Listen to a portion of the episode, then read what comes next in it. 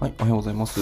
えー、今日は、えー、1月の8日ですね、土曜日、えー、ですね、え8時23分なんですけれども、え吉浜良二です。今日もやっていこうと思います。はい、えっ、と、このラジオはですね、えっ、と、まあ、会社に頼らず個人で稼いでいきましょうっていうですね、えラジオになっておりまして、えっ、と、まあ、個人で稼ぐって言ってもフリーランスとかですね、まあ、例えば動画クリエイターになるとか、イラストレーターになって稼ぐとかですね、なんかアフィリエイトをするとかですね、えー、なんかそういうことじゃなくて、なんか個人で、えー、ビジネスをしていきましょうっていうことの、えー、ラジオですかね。なので僕が、僕 EC サイトをやっていて、今、8年ぐらいやってるんですけども、大体初めて、まあ、3、4年で個人で稼げるようになっておりまして、で今 EC サイトで個人で稼いでいるっていった状態なんですけども、今僕も、まあ、個人でこうビジネスをやっていくためにはいろいろ本を読んだりだとかネットでなんかリサーチしたりだとかいろいろやってまして、えー、そのまあ勉強したインプットしたことを、えー、吐き出してるラジオっていう感じですかね。なので僕がやってるやあのビジネスをこういうビジネスどうだろうかなとかですね、えー、ことを言ったりだとか、まあ、勉強したことをこう言ったりだとか、えー、しているラジオになってますので、まあ、個人で稼ぎたいなと思ってる人とか、ビジネ個人でビジネスをやっていきたいなっていう人とかが聞いて、まあ、ちょっとヒントにななればいいかなとかも思いますし、まあ、今、現在こう、あの、なんか、あの、商売ビジネスをやってる人が聞いて、あ、こんなアイディアだったら自分だったらこういうあのアイディア、アイディアで、えー、商売しようかなとかですね、そういうヒントになればいいかなとかですね、そういうことを思ったりしてます。はい。えー、ってことでこうやっていきましょう。今日はですね、えっ、ー、と、ちょっとテーマを考えたテーマというか、今読んでる本でですね、今心理マーケティング100の法則って言ってですね、本をちょっと、えーオーディオブックでですね、ちょっと聞いてまして、耳で聞きながら勉強してるんですけれども、なんか、この本めっちゃいいなと思って、なんか、心理マーケティングって、まあいろんな本を僕読んできたんですけど、なんか、すごいまとめた本だなと思って、なんか、一個一個紹介、一個一個というか、なんかその、それの、えー、紹介されている、えー、テクニックの、えー、一つをこう深掘りしていって、ちょっと紹介していこうかなってことを思ってます。まあ、商売してたら、大体こうね、心理術とかっていうの本を、え、勉強するかと思うんですけれども、僕もすごく勉強して本、心理術の本っていうのは結構読んできたんですけれどもね、なんかすごくいいですよね。商売と心理術ってなんか密接に関係してるんじゃないかなと思うんですよ。例えば、えー、なんか、まあ、コンビニでもスーパーとか何でもいいんですけども、えー、どの棚にどの商品を置けばよく売れるみたいなことってあるじゃないですか。こういうのも絶対の心理術ですよね。例えば、目線の高さにですね、売れ筋の商品を置いておくと、やっぱりこう売れるとかですね、あるじゃないですか。あの、レジ、レジ前にですね、レジ横っていうんですか、レジ横商品っていう、あの、言ったりするかと思うんですけども、するんかな わからないですけど、えー、まあ、レジ前にレジ横にですね、ちょっとした低単価の、えー、商品を置いていくと、こう、ついで買いをしてくれるっていうことがありますよね。これ、あの、港南とかだと、港南って知ってますかね？港南ってあの、関西だと、なんか、えー、ショ、なん、なんていうのあれ、なんか、何でも置いているえー、こうな、なんて言いますか、こうなんて。あの、えっ、ー、と、なんていう、あの、まあ、日曜大工とか、そういうものとかも置いてるし、なんか、えー、な、なんて言います？あの、えっ、ー、と、カラー、カラーボックスでしたっけ？なんか棚を置いてたりだとか、なんか、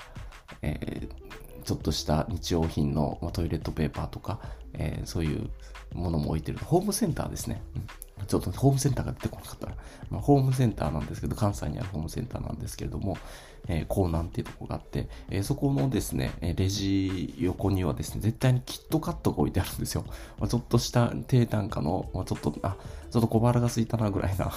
あの、だったら買えるもう100円、200円とかであるキットカットとかね、そういうのが、お菓子が置いてたりするんですけど、あれね、あの、レジで並ぶ時にですね、横にこうあると、あ、ちょっと食べたいなとかって買ってしまう、ついで買いしてしまうんですね。あれっていうのは、あれも完全に、あの、コーナンが、この、まあ、心理、心理術というか、まあ、人の心理を分かっていて、絶対置いていることなんですよ。ああいうのって、なんか面白くないですか？そういうのって、なんか、あ、これちょっと分かってやってるなだとか、あ、ちゃんと商売してるなだとかっていうことを考えたりするんですよ、僕は。で、そういうなんか昔からそういう心理術っていうのは結構興味があって、ちょっと、あのー、面白いんですよ。面白いなと思ったりするんですよ。そうすごく興味があって。あの、僕はですね、あの、沖縄の石垣島出身なんですけど、あの、ちっちゃいですね、あの、お店をね、やってるんですよ。まあ、薬屋さん、元はおばあちゃんが薬屋さんやっていて、薬屋さんなんですけど、まあ、お菓子とか、えー、そう、日用品も置いてるし、えー、なんか、いろいろ、まあ、ウェルシアみたいなもんですよね。あの、今で言う。まあ、昔からそういうスタンスで、あの、お店を、ちっちゃいね、お店。お店をやっていて、で、それを結構手伝いしてたりしてたんですけど、まあ、おばあちゃんとかお母さんとかにですね、えー、手伝いしてる時に、これ、商品並べといて、とか言われた時にですね、例えば、ポテトチップスを、あの、お菓子ですね、こう並べる時にですね、ポテトチップスの袋を、えっ、ー、と、もうぐちゃぐちゃに置いてたら、もう汚いから、なんか、で、誰も手に取ってくれないじゃないですか。だから、その、ポンポン、ちょっと、た、あの、ポンポン叩いて、グッて押してですね、空気をパッ、空気を、あの、袋に、なんて言いますかね、こう、は、晴らすんですよ、こう、空気を。で、それで並べていくんですけど、だったら綺麗じゃないですか。うん、であと、商品のラベルをですね、あの、お客さんに見えるように、ちゃんと、えー、こっちに、なんていう、正面に、えー、見えるようにしてですね、置くとかですね。それだけでもでも変わったりするし、ですね、さっきも言った、あの、目線の高さに、えー、置いたりすると、こう、売れたりするんですよ。だ子供とかだとちっちゃいじゃないですか。なので、子供の目線ぐらいのところにお菓子を置いていくだとか、大人の目線のところ。はい、えー、すいません。今ちょっと子供が起きてきてですね、あのー、なんか、え、したいっていいみたいなことなん言ってたんで、ちょっと話が途切れてしまったんですけど、何の話でしたっけ？えっ、ー、と、そうそう、目線ですよね。まあ、子供の目線だと、ね、あの子供低いんで、えー、そこにお菓子置いてあげるとか、大人の目線であれば、その、大人の目線のところに、こう、売れ筋商品であったりだとか、えー、を置いてあげるということで、こう、その商品の、えー、売れ、売れ行きが変わってきたりとかするじゃないですか。まあ、そういう、あの、あ、そういうのってなんか好きなんですよ。あの、僕的になんか、あ、人間ってそういう風になってるんだな、みたいなとかさ、あの、なんか、えー、なんか、あるんですよ。なんかそういうのって楽しくないですか？なんか、楽しくない、別にそんなのどうでもいいと思ってる人もいるかもしれないんですけど、僕は、個人的に本当に、なんかそういうのって、あ、なるほどね、とか思って、面白いな、とか思ったりするんですよね。まあそういうのがこう好きで。こうスーパーとかの、なんかスーパーとかコンビニとかの、この人の動線とか考えるととかも面白いですよね。まあ、これ絶対に完全に考えられてるじゃないですか。まあ、スーパーであったり、あ入入ったら絶対に初めに果物コーナーがあって、野菜コーナーがあって、みたいな、えー、ななってるじゃないですか。そういうのとかも、なんか面白いなとかですね。うん、なんかやっぱり生鮮食品とか、まあ、果物野菜とかっていうのは、早めにね、あの、あの、足が速いものなので、早めに履けないといけないっていうのがあると思うので、まあ、初めに、あの、まあ、見栄えもいいですし、うん、それでな、初めに入り口付近でやっぱり置いてることが多いのかなとかですね、そういうことを考えながら、あの、コンビニとかスーパー行ったりとかするんですよね。なんか、まあでもそういう考えてる人って結構多かったりすると思うんですけどね、なんかちょっと、面白いなと思いながら見てたりします。はい。えー、そういうことで、まあ、心理術っていうのはちょっとやっぱり必要だなってことをこう思っているんですけれども、その心理ま、今回の話っていうのは心理マーケティング100の法則っていう本がですね、ちょっともしすごく良かったよということで、えー、ちょっとお話をしていきたいなと思っております。えっ、ー、と、だ、誰が書いたんかな？えっと、な、なん、なんていう人が書いたのかちょっと忘れたんですけど、えー、なんと、えっー、ちょっと調べようか。昨日も言ってたな、これ。ちょちょっと待ってくださいね。はい。えっ、ー、と、心理、心理マーケティング100の法則、坂井敏夫さんが書いた本ですね。坂井敏夫さん。えー、酒に井戸の井に、年はひらがなで、夫のおですね。坂井敏夫さんが書いた本なんですけど、めちゃくちゃまとまってていい本ですね。あのそう分かりやすいなと思っているんですけども、えー、その、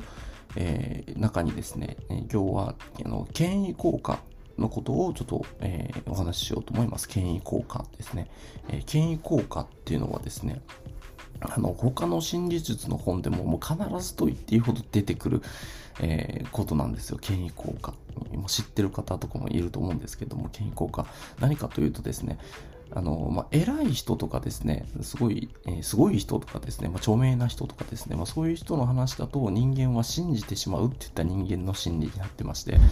まあ、なんとなくわかりますよね。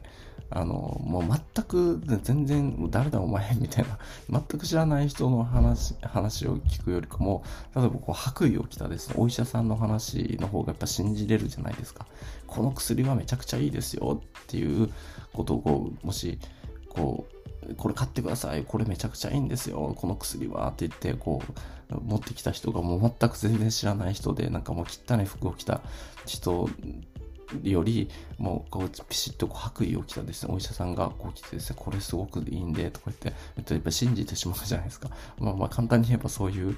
話ですよね。あの、これまた別の本でね、なんか例を挙げてたんですけど、なんかアメリカの俳優で、あの、アメリカの俳優で、まあ、なん、なんていう俳優かちょっと覚えてないんですけど、アメリカの俳優で、あの、ドラマで、こう、お医者さん、すごい、あの、なんていう、あの、すごい、の有名な、有名なっていうか、なんかすごい腕のあるお医者さんの役をしてた俳優が、なんかドラマの中で、ね、ややってた俳優がいてですね。で、その人がお医者さんでも全くないないじゃないですか。それその人俳優じゃないですか。でもその俳優の人が白衣を着て、あの、なんか健康食品かなんかの CM に出てたそうなんですよ。だと、えー、それをもう信じて、あの、ただの俳優ですよ。ただの俳優なんですけども、やっぱ白衣を着てるっていうことと、そのドラマのイメージがすごくあって、えー、その人が出たその健康食品の、えー、商品はものすごい売れたという話を、あの、なんかの本で書いていて、これがまあ権威性の、えー、話にこう繋がっていたんですけど、その例を聞いてですね、あ、なるほどと思って、あ、まあ確かにそうだよなということ。だから、結その、ね、健康効果っていうのは、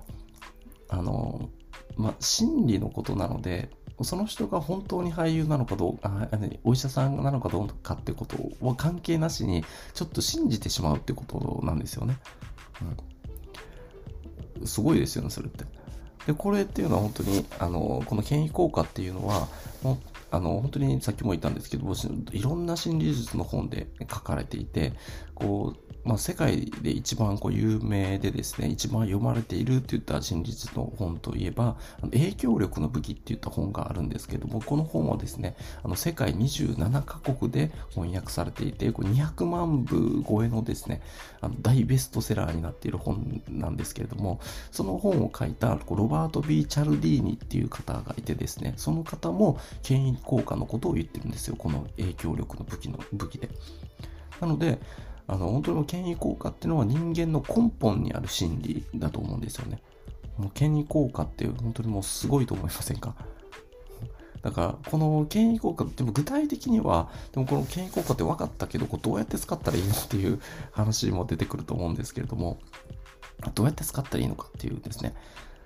ことは、あの、今ですね、僕がこうやって今喋っているような言い方ですね。今僕はこの権威効果を今使いました。この、えー、権威効果すごいと思いませんか？って言ってですね、えー、言ったんですけども、この権威効果今こう僕は使ったんですよね。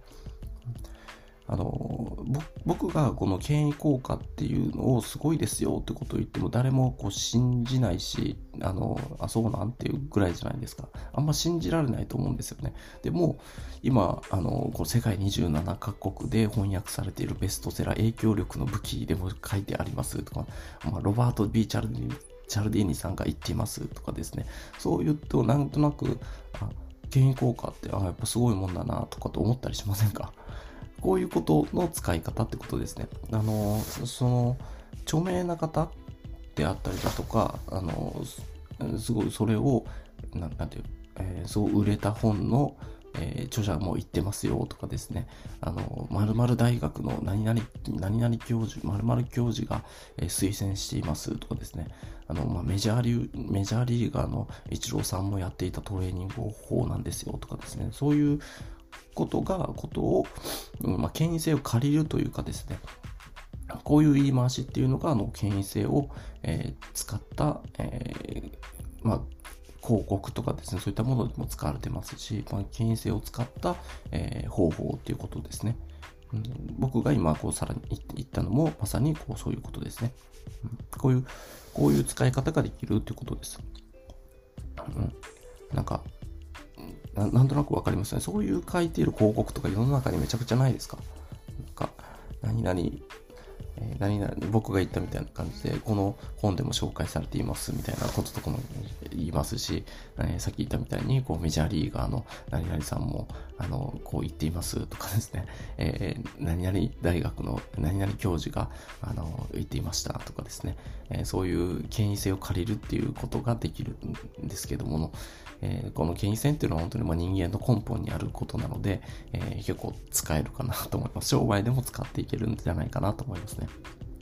はい。で、結構この心理術のテーマっていうのは結構面白いので、ここ数日はこの心理マーケティングの本を読んだことをちょっとピックアップしてあの話をしていこうかなと思いますので、またちょっと明日も聞いていただければと思います。はい。えー、それでは以上です。えー、吉浜良二でした。